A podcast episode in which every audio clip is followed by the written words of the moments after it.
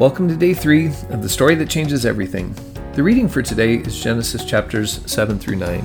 Here are some thoughts to guide your reading for today. The flood in the Noah story begins in chapter 7. Now, there are several numbers that often take on symbolic meaning in the Bible. Seven, as in seven days of the week, is almost always associated with completion, so it makes sense that six will be a number representing incompletion.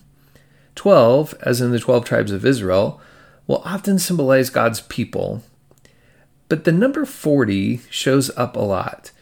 It likely means at least two things. 40 represents a period that feels like quite a long time while you're going through it. However, it does eventually conclude. But because the period of 40 seems so long when you're going through it, it does bring about change or transformation by the end of it.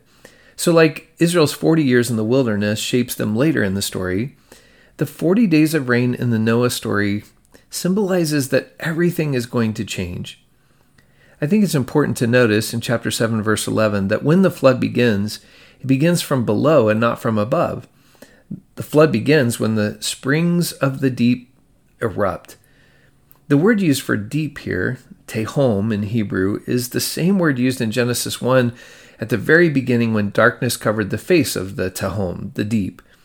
And after the deep springs forth, then the windows of the sky are opened to describe the barriers or gates that hold back irrigation water.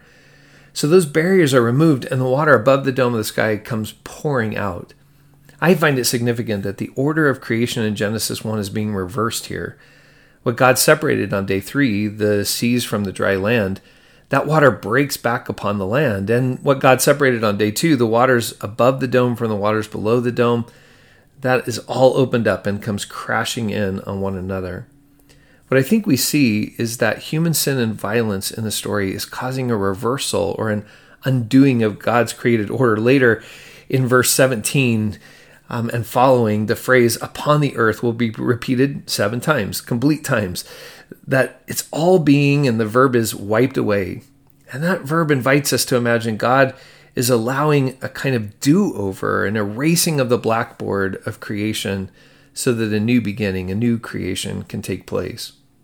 One last thought on chapter 7. I find it fascinating that God commanded Noah to build an ark and not a boat or a ship. The inference in that is that there's no rudder or steering mechanism on an ark. The direction of the ark rests solely on God's guidance. Chapter 8 opens with the affirmation of God's grace and the beginning of a new creation. But God remembered Noah. Just as the first creation was formed by the Ruach, or the breath of God, this recreation in chapter 8 begins with the breath of God blowing the waters of chaos back where they belong.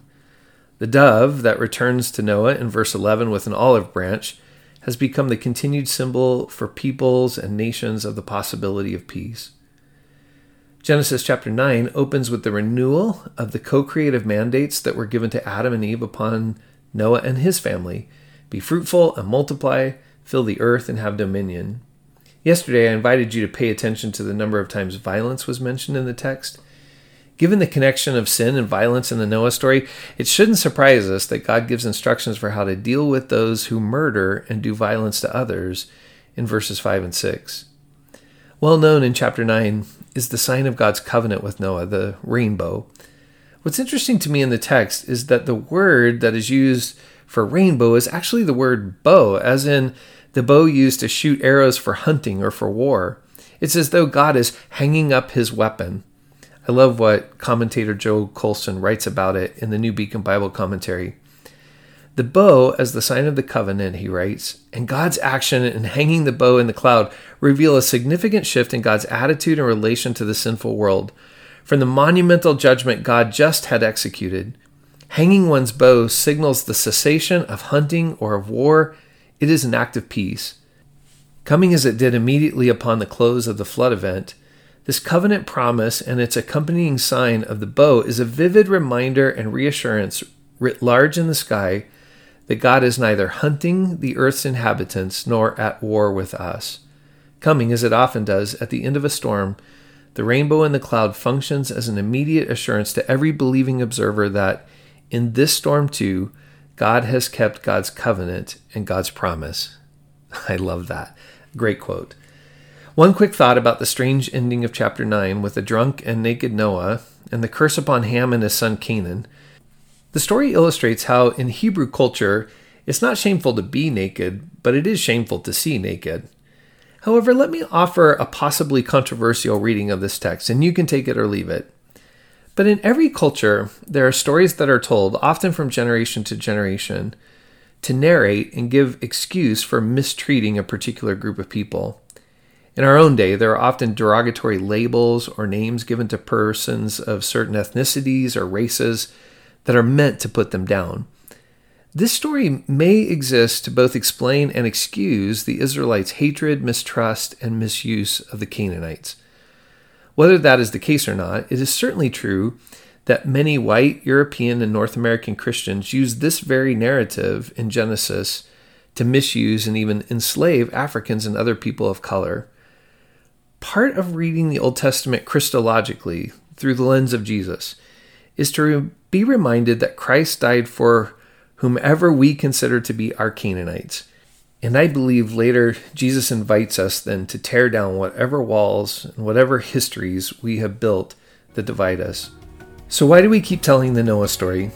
I think it is first and foremost a story that reminds us that even when the world has become sinful and chaotic, the God who recreated out of one righteous man and his family can keep redeeming the world even through people like us. So enjoy today's reading, read carefully, read looking for things you've never seen before, listen to what the Spirit might say to you through the text today, journal some of your reflections, your questions, your prayers, and then go out and live a life reflective of God's love. Tomorrow's reading is Genesis 11 through 13 and Psalm 2. I'll see you tomorrow.